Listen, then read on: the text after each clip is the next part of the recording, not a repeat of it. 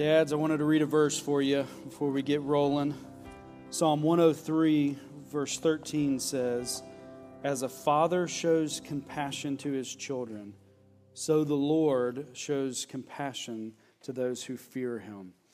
Listen, I think the world tends to make jokes about dads and, and uh, jab at dads, but dads, your uh, role is very important. Your work as a father matters. And I think it matters for a series of reasons, but one of them being is that uh, your children's uh, vision, at least initial vision of their heavenly father, is connected to their earthly father. So as you show your children compassion when they deserve justice, that gives them a vision of how their heavenly father treats them.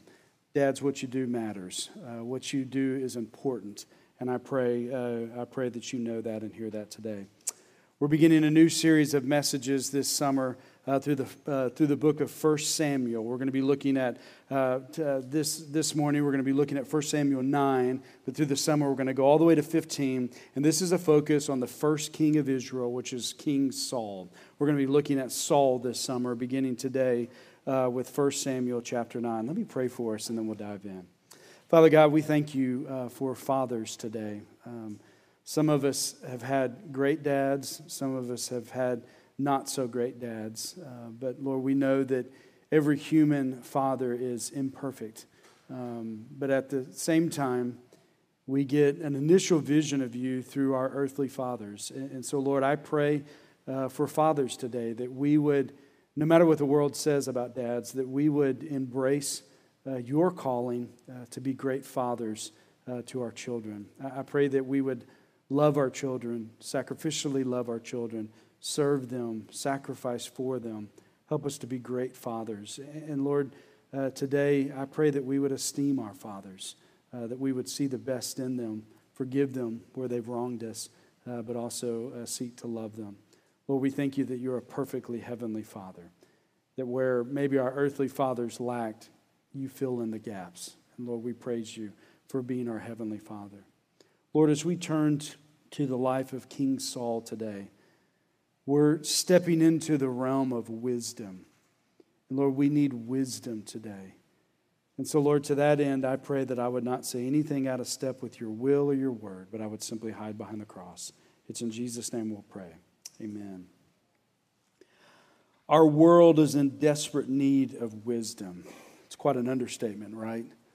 Like, as you look at the wisdom of the world, typically what the wisdom of the world does is it provides us supposed wisdom that is reductive and simplistic. Typically, what it does is it, is it goes to these uh, extremes, these, these false dichotomies that the world gives us. And, and even many times from these false dichotomies, and even in a contradictory way sometimes, uh, the wisdom of the world attacks Christianity. G.K. Chesterton made this that observation years ago in Victorian England that the wisdom of the world would, was seeming to attack Christianity from all these different sides, but in contradictory sides. And in fact, that reality led him to see the truth of Christianity. In his book, Orthodoxy, he wrote, Christianity was too pessimistic. And then it was a great deal too optimistic. Christianity was an attempt to, uh, to make a man too like a sheep. Christianity, it seemed, was the mother of all wars. One rationalist had hardly uh, done calling Christianity a nightmare before another would call it a fool's paradise. The world makes these, uh, these false dichotomies, and even attacking Christian, Christianity from contradictory positions highlights the foolishness of the wisdom of the world. Christopher Watkins has written a new book called Biblical Critical Theory, where he kind of cuts through the noise of, of critical theory and, and he provides a, a Christian approach to this. But what he does over and over is he shows the false dichotomies uh, of much that is, is taught to us in critical theory. And he takes what he calls a, a diag- diagonal approach or what he's trying to do is trying to avoid the extremes that you find in, in the world's critical theory. Christianity doesn't categorically reject two seemingly opposing positions, but it draws from both to establish truth and wisdom. I'll give you an example of what he does. He says, okay, uh, uh, try to pit love against justice. That, that's what the world does. That's the wisdom of the world. But, but Christianity offers something different. You see, the wisdom of the world says that we're to have love without justice or justice without love. Therefore, something is either unloving or it's unjust. But wisdom uh, of the word says that love without justice is not true love. Or, justice uh, without love is not true justice. So, what Christianity tries to do is it tries to couple love with justice or justice with love. It, it avoids these extreme positions, these false dichotomies of pitting things against each other. As a result, the wisdom of the world, it tends to deconstruct and deconstruct to these destructive results. But Christianity does the opposite. It tries to construct to these flourishing ends. Listen, all that is, is maybe high level thinking. I recommend both those books to you. But my point is, is that the world is in desperate need of wisdom. We're in desperate need of wisdom, and we need to avoid these false dichotomies, the, these dichotomies that divide and deconstruct and destroy. And, and we need honest wisdom that, that brings together, that constructs, that is honest about boundaries, and, and also that establishes institutions that help to uh, help humans flourish. We need wisdom today. That's why King Saul is so important. This summer, as we step into this study of the life of King Saul, it really, at the end of the day, is a morality tale. It's this parable about being blinded by the wisdom of the world. You see, King Saul, the nation of Israel, all of God's people, they were blinded by the wisdom of the world. Can that happen today? Can we be blinded by the wisdom of the world? Similar to the period of 1 Samuel, we're at this moment where we lack wisdom. And, and that's why I think this passage is so relevant and so important because it calls us to understand the wisdom of the world. But at the end of the day, in understanding it, understand the limits of it, but really see the wisdom of the world through the lens of the wisdom of the word. Now, before we step into 1 Samuel 9, let, let me make four contextual points about what's going on here. 1 Samuel is the story of the beginning of Israel's monarchy. Now, just to set this in context, is as God's people went into Egypt and were enslaved, and they come out in the Exodus, and then they wander in the wilderness. Then you have the, the period of conquest where they go into the land of Palestine. They, they establish the nation of Israel. And while they're there, they originally exist just as, as the 12 tribes, right? You don't have a king, you, you have the period of the judges. And the judges are, that period is marked by moral decay, where, where uh, something happens and then God raises up a judge to judge the people, call them back to, to faithfulness. But, but really, that period is marked by disunity and moral decay. For, for maybe American eyes, think of Articles of Confederation. Like, like it, it was too loosely connected, they, wasn't unified. And so they became more unified. And, and that, in maybe a similar way, is what go, is going on during the period of Judges. But second, 1 Samuel begins with this origin story of the prophet Samuel. Now, the first eight chapters of 1 Samuel are about the, the prophet Samuel. And Samuel needs to be understood as a devoted prophet. This man sacrificially served God's people during his lifetime. He, he is someone that uh, stepped in, in in a very difficult season, this period of transition, and he's an example to follow as a devoted man. Number three, 1 Samuel 8 is really key to understanding the rest of the story because in 1 Samuel 8, there's this turn from the judges to the kings. In 1 Samuel 8, God's people cry out requesting a king. They want a king. The wisdom of the world is everybody around us has a king. We have all these problems. If we would have a human king, then everything would work out. So they cry out for a human king. Now, the, the prophet Samuel goes to God with this request, but he's reluctant on it. He, he recognizes that this, there's, some, there's some lack of wisdom in this request. But, but God honors the request and gives them a king, but he does so with a warning. He says, okay, you see, from God's perspective, by asking for the human king, this human king that they would, that they would pledge ultimate allegiance to, they were actually rejecting the King of Kings. That was God's perspective of it. That, that was this divine wisdom on it. But, but he gives them over to their blindness. Now, that's the terrifying thing of 1 Samuel. God can give us over to our blindness, and that's what he does. But number four, 1 Samuel 9 to, to 15, it's the story of God giving his people what they want, which was this fallen human king who, in the end, brought more harm than good. King Saul is this parable of being blinded by the wisdom of the world. Now, I want to be clear here. There's virtues to the wisdom of the world, and we'll chase that idea in a minute. But in the end, ultimately, the wisdom of the world is to be rejected if it's in contradiction to the wisdom of the word. As a result, 1 Samuel 9, it calls us to number one, to understand the wisdom of the world. And number two, to understand the limits of the wisdom of, of the world. And then by comparison, to understand the wisdom of the word and ultimately to faithfully obey the wisdom of the word. Well, let's start in the first uh, couple of verses to understand the wisdom of the world.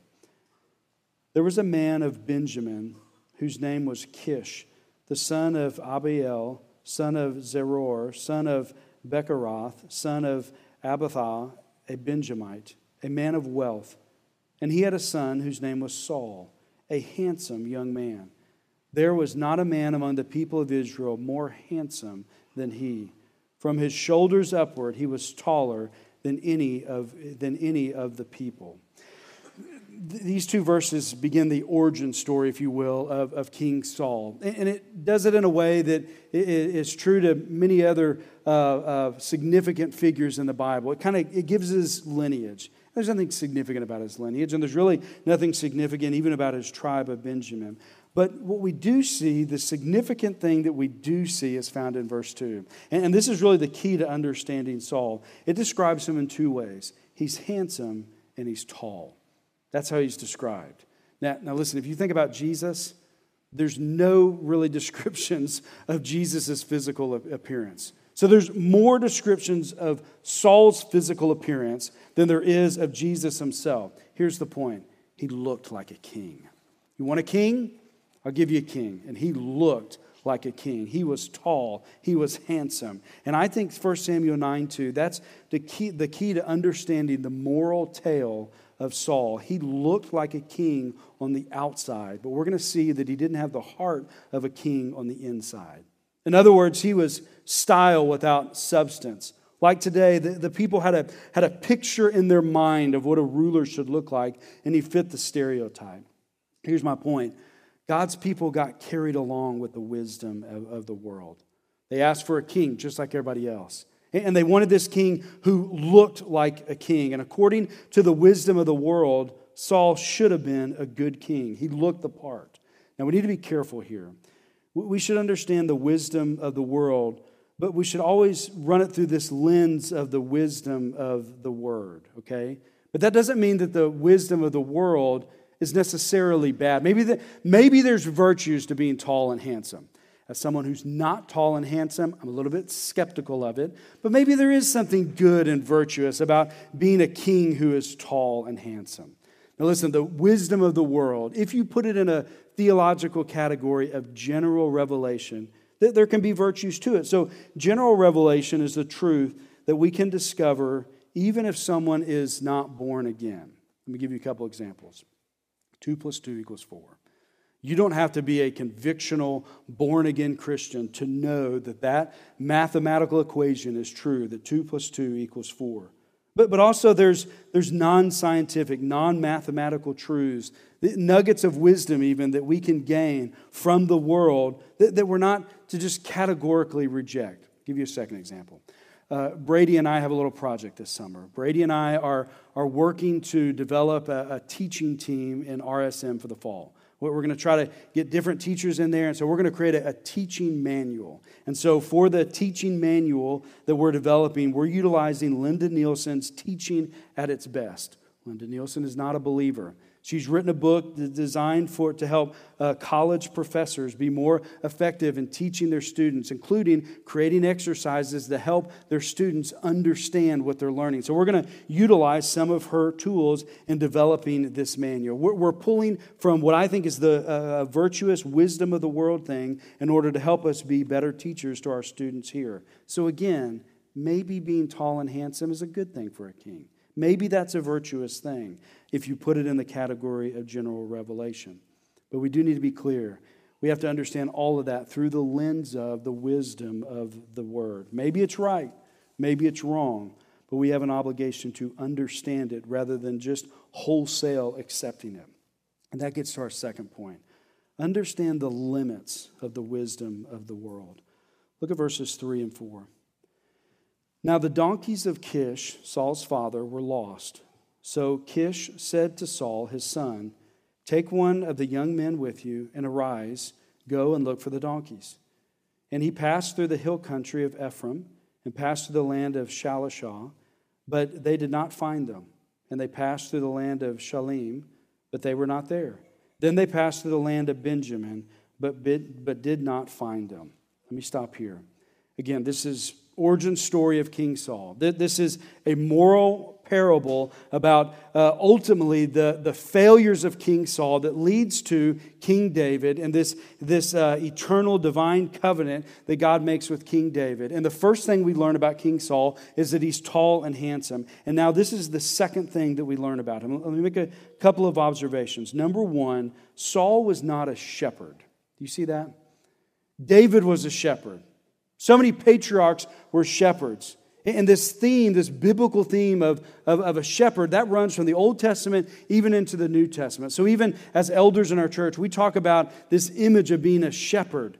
The, shepherds cared for their sheep, they lived with their sheep, they got into the mess of it with their sheep. Shepherds are not esteemed in the ancient Near East culture, but, it, but it's this theme that runs all through the Bible as a great image of what a leader should be caring for his sheep. Saul is not a shepherd, he's a keeper of donkeys. And second, I think we're supposed to see that he's not a very good keeper of donkeys. Do you see this? Like, listen, his donkeys get lost, and he has trouble finding them. In case you don't know, donkeys are bigger than sheep, right? Like if, if a little lamb gets lost, maybe it's hard to find them, but a big donkey, that, that's easier to find. Listen, ranching is, is similar in a way to like being a good surgeon or, or, or being a good mechanic. Like there's head knowledge to it, but, but there's also hand knowledge to it. It requires skill, it requires wisdom. And what the author, I think, is subtly communicating here is, is that uh, Saul lacks those things. He looks the part on the outside, but on the inside, he, he's not displaying that he's a, he's a very competent person or a competent leader. On the outside, he looks like a king, but on the inside, something is off. He's not a good keeper of donkeys. Let's go from nine, or uh, verse 5 to 10.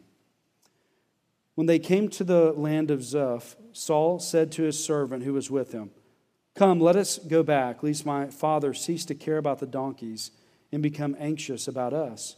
But he said to him, Behold, there is a man of God in this city, and he is a man who is held in honor. All that he says comes true. So now let us go there. Perhaps he can tell us the way that we should go. Then Saul said to the servant, But if we go, what can we bring to the man? For the bread in our sacks is gone, and there is no present to bring to the man of God. What do we have? Verse 8 The servant answered Saul again, Here, I have with me a quarter of a shekel of silver, and I will give it to the man of God to tell us our way. Formerly in Israel, when a man went to inquire of God, he said, Come, let us go to the seer, for today's prophet was formerly called a seer. And Saul said to the servant, Well said, come, let us go. So they went to the city where the man of God was. Again, three more little subtle clues uh, about what's going on inside Saul. Number one, notice that Saul was the first to give up. Now, he gives an excuse on why to give up and go back to his dad, but, but I think it's a pretty self serving excuse. But, but notice that on the inside, he was dis- displaying a lack of perseverance. You see that? He was the first one to give up. He, he was the, the first one to display this character issue of being quick to give up. This is an immature moment in the life of Saul. But number two, and related, notice that Saul was problem focused. He was pretty locked in and focused on the problems, while the servant was focused on the solutions. The son, who should have been the leader, should have been focused on the solutions to the problem, but the servant is the one focused on the solutions. It, it, takes maturity, it takes faith, it takes grit to not quit and find solutions, right? That's hard to do. It's easy to quit. It's easy just to, to turn it in. It, it's harder to work and find the solutions. And listen, leaders and kings, they need to find solutions in the face of problems. The, the, the servant, not the son, is the one who works towards the solution. The Son is the one who focuses on the problems. Third, and related still, Paul displays poor planning, doesn't he? His food's out. He's not the one that has money. He, the, the servant uh, proposes this solution of going to see the prophet, and he's the one who has squirreled away some money to give as a gift to the prophet, but, but Saul's out of both of them. Why, why, did, why was he out of food? Why was he out of money? Shouldn't the son have had that? Again, this picture of Saul is beginning to emerge. Now, listen, he's not an outright fool, okay? He, he's not a bad person. The picture is more complex than, than those maybe extreme evaluations of him. Rather, he looks good on the outside, but possibly on the inside, we're seeing some immaturities. We're seeing some character issues on the inside. Look at verses 11 to 14. As they went up the hill to the city, they met young women coming out to draw water and said to them, Is the seer here? They answered, He is. Behold, he is just ahead of you. Hurry. He has come just now to the city because the people have a sacrifice today on the high place.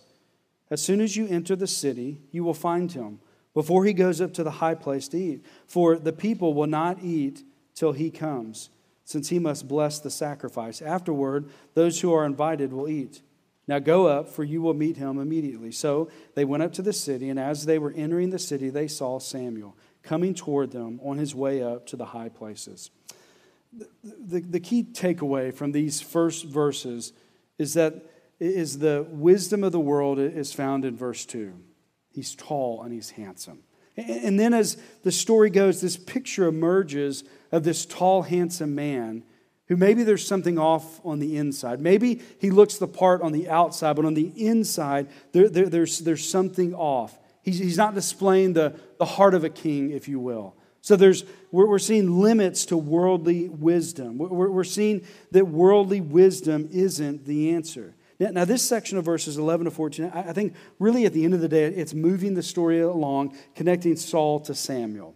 Now, just to, to connect it here, Samuel is probably the most important figure in the land of Israel at this moment. He's probably, if you will, the most famous person in the land of Israel. He, he was the most significant religious leader in the entire country, and the country's not that big. So everyone knew who Samuel was, okay? Now look at the next section. Understand the wisdom of the word, 15 to 18. Now, the day before Saul came, the Lord had revealed to Samuel, Tomorrow, about this time, I will send to you a man from the land of Benjamin, and you shall anoint him to be prince over my people, Israel. He shall save my people from the land of the Philistines. For I have seen my people, because their cry has come to me. When Samuel saw Saul, the Lord told him, Here is the man of whom I spoke to you. He it is who shall restrain my people. Then Saul approached Samuel in the gate and said, Tell me where the house of the seer is. Again, Samuel was famous, the most significant national leader at the time. Everyone knew who he was except for Saul. Like the original readers would have been confused at this point. There would have been another subtle clue about the heart of Saul that he didn't recognize who Samuel was. Maybe this displayed some sort of spiritual apathy in Saul's heart. That he just he's not he doesn't really care about the spiritual things of the nation, the, the spiritual things going on around him. Maybe it displays a lack of intellectual curiosity or intrigue. Like he's just kind of focused on his own little world. He's not paying attention on the broader things that are going on around him. No matter what it is, a spiritual apathy or a lack of intellectual intrigue, th- those are terrible traits for a leader, right? Like those are terrible traits for someone who's going to be king. However, true to God's steadfast love and covenant faithfulness, God, through his word, he begins to provide true wisdom. He's not given up on his people. His, his, his people have, in many ways, given up on him, but God hasn't given up or abandoned his word or abandoned his promises. He keeps his word here. He gives word to communicate. He prophesies about what's going to happen. Now, there's a key word in here in verse 17 that, that, that just gives us volumes of wisdom on what's going on here. In verse 17, if you see, God says uh, about Saul that he would restrain his people. Now, that's exactly what happens. Now, th- there's a number of different ways to interpret that term.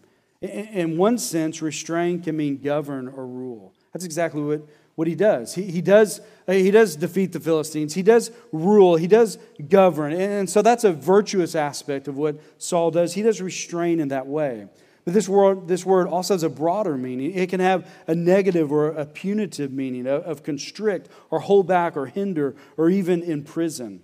What God is saying here is that King Saul is going to do both. He's going to do all of that. He's going to do virtuous things, but he's also going to do evil things. God's word communicates true wisdom here. It doesn't let the people buy into like this, this hero worship of Saul. It also doesn't let them go to this other extreme of, of, of totally rejecting in some sort of revolutionary way all, all leaders. The wisdom of the world, it tends to go to one of those two poles, doesn't it?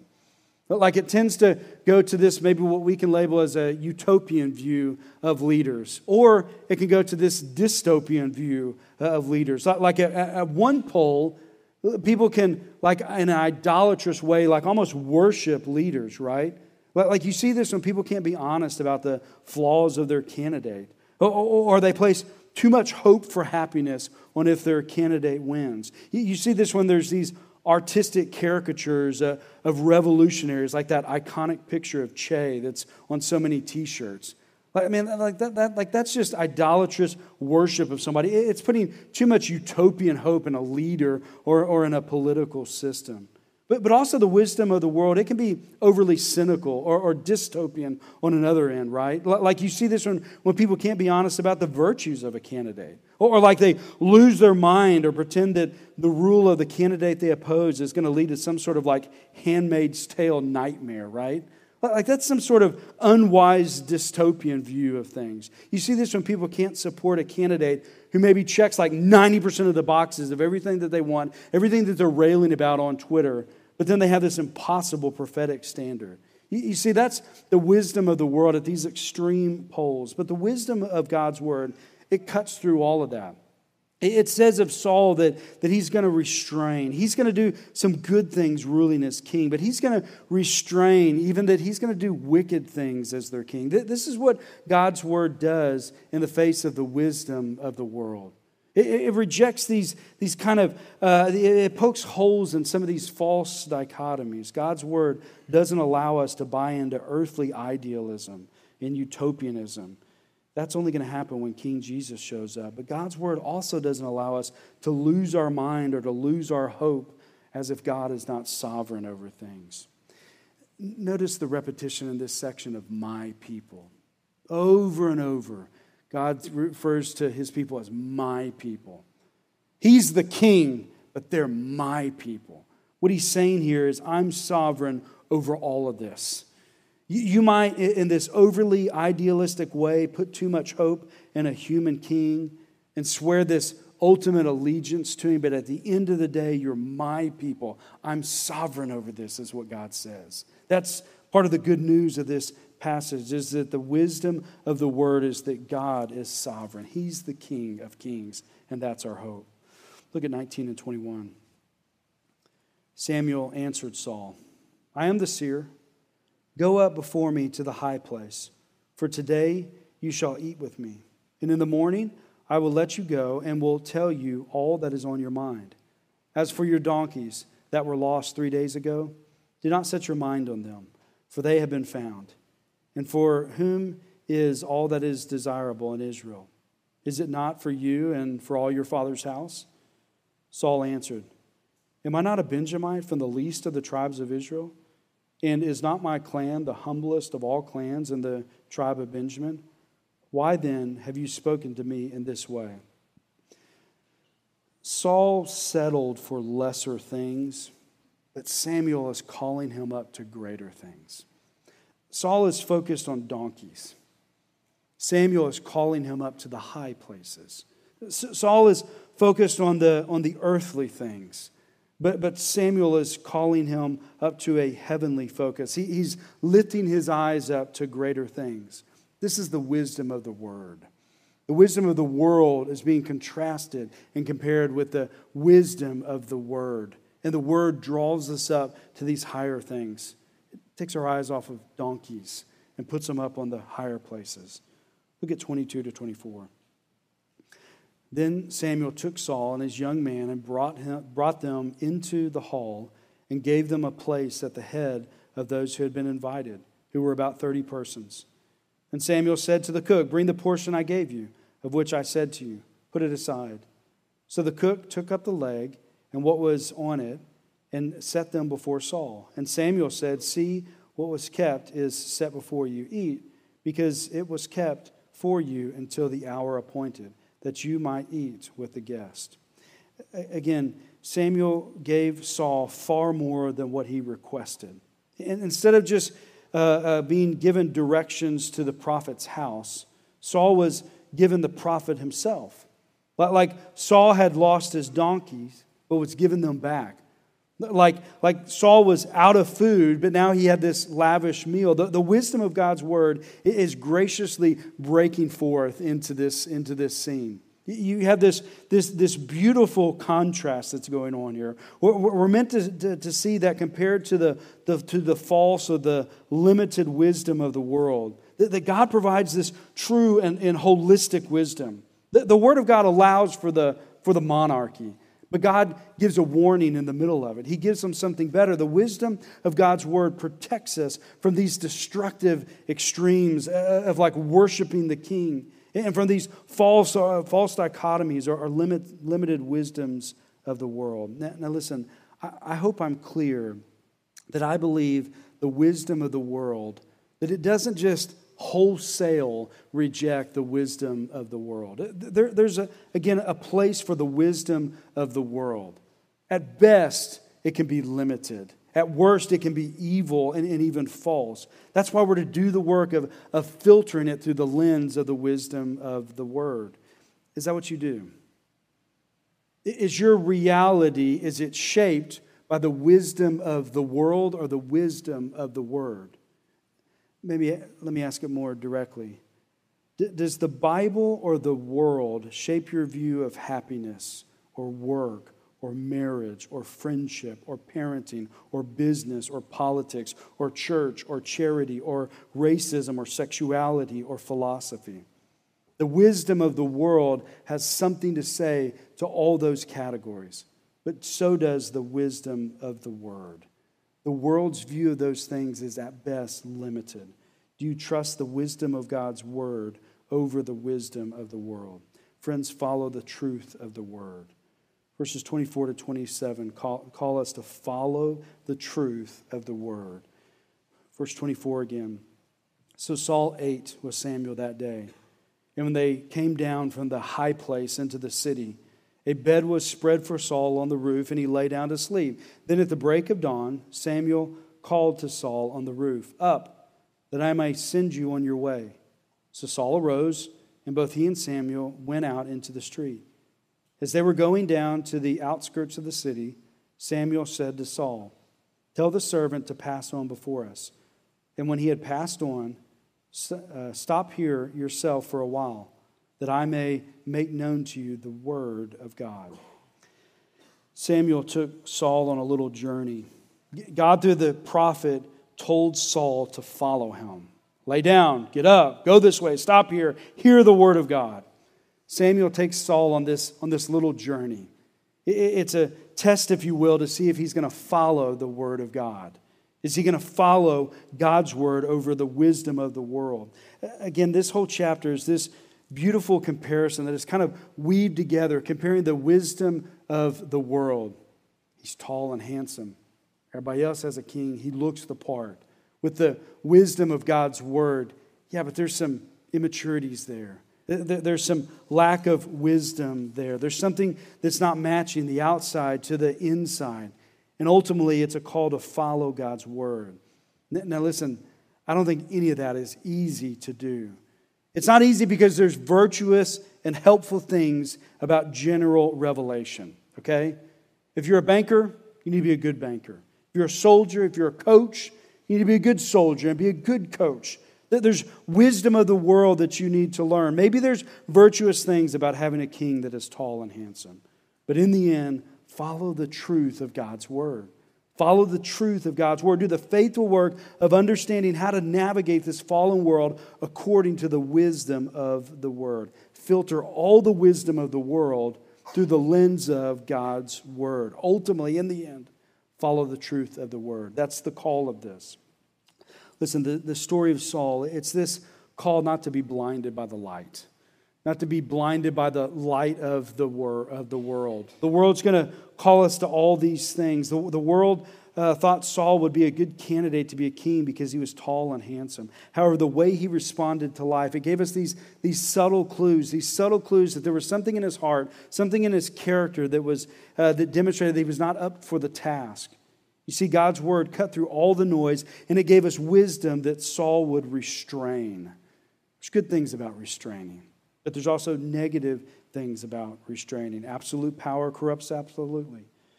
Do you need to filter the wisdom of the world through the, through the lens of the wisdom of the word? Is there a category of your life that you need to do that work? Do you just breathe in what the world is selling you? Can, I close with um, just some wisdom of the world in order to see how we're doing with this? Here's the wisdom of the world follow your heart. You ever said that? Have you ever counseled someone to follow their heart? Have you ever used that reasoning to make a decision? Uh, Nate Pickowicz is an author and pastor up in New England, and here's what he says Follow your heart. That has ended more marriages, mutilated more bodies, destroyed more souls, and ended more lives than the devil could have ever imagined. It is hell's most effective slogan yet. Got a point, doesn't he? Follow your heart. Listen, maybe your parents got a divorce because your dad was following his heart. Like, like, listen, people all over this country are mutilating the bodies of their children based upon the wisdom follow your heart. That's the wisdom of the world. And we've got to filter that through the lens of the wisdom of the word. Now, listen, to give some balance maybe to this, when I planted Redeemer Church, I felt God was calling me to do it. And, I, and I'll go one step further.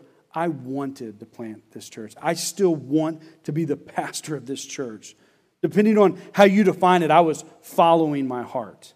Like, like when I asked Kristen to marry me, Depending on how you define that, I was following my, my heart. I, I wanted her to marry me. I, I, I wanted that. So, in, in some sense, in a general revelation sense, follow your heart maybe is helpful wisdom. But the Bible adds so much to that wisdom, doesn't it?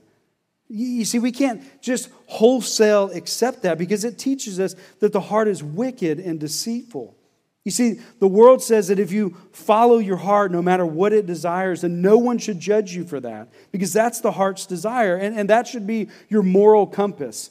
So, and in fact, the world would say, listen, if you're not following your heart, you're being inauthentic. You're not being courageous, even. But, but the word teaches us that in our, our heart's desires, there's things in our hearts that need to be repented of, turned from, fought against. So the world says that our heart's desire is our destiny. Now, listen, if you're a high school senior and you're wondering, what in the world am I going to do next year? Maybe follow your heart is helpful to give you some direction in life. But, but let me encourage you that phrase can be a trap too. You, you might follow your heart down a path that leads to destruction and, and it's an unhappy path. The, the word is more focused on, on how you work than the actual job that you take. You see, the word is more focused on saying, okay, how you do your work, no matter what your work is, that's the measure of faithfulness and fulfillment than the specifics of the career path that you choose. You should feel freedom in the direction that you should go. And further, existentialism, which is certainly the wisdom of the world. And, and all these psychological theories, which are certainly the wisdom of the world, they will tell you to follow your heart, and they treat it as if it's determinative. If your heart senses that and wants that, you, like determine you have to go that way. It's almost like you're trapped in it. But, the gospel is something different. The word teaches that Jesus died to pay for and atone for your sins. And as a result, it makes you right with God. It moves you from this category of enemy to God to an adopted son of God. You're in this family category with, now with them. And as a result of that, you're indwelt by the Spirit. And the encouraging thing about being indwelt by the Spirit is, is that He helps uh, uh, convict you, He helps pres- uh, pr- uh, preserve you, but also the power of the Spirit is more powerful than the, than the power of your heart. Amen? Isn't that good news? You see, this wisdom from the world to, to follow your heart. As, as if your heart like determines and you can't change, it's determinative. You're stuck on this path. I want you to hear the good news that the Spirit is more powerful than your heart. In other words, you can change and you can grow, and your sinful heart is not determinative of your future because of the good news of the gospel. Listen, it takes work to filter the wisdom of the world. Follow your heart. Maybe there's something there. There's a lot of destruction there too, right? Friends, 1 Samuel 9, it teaches us to understand the wisdom of the world.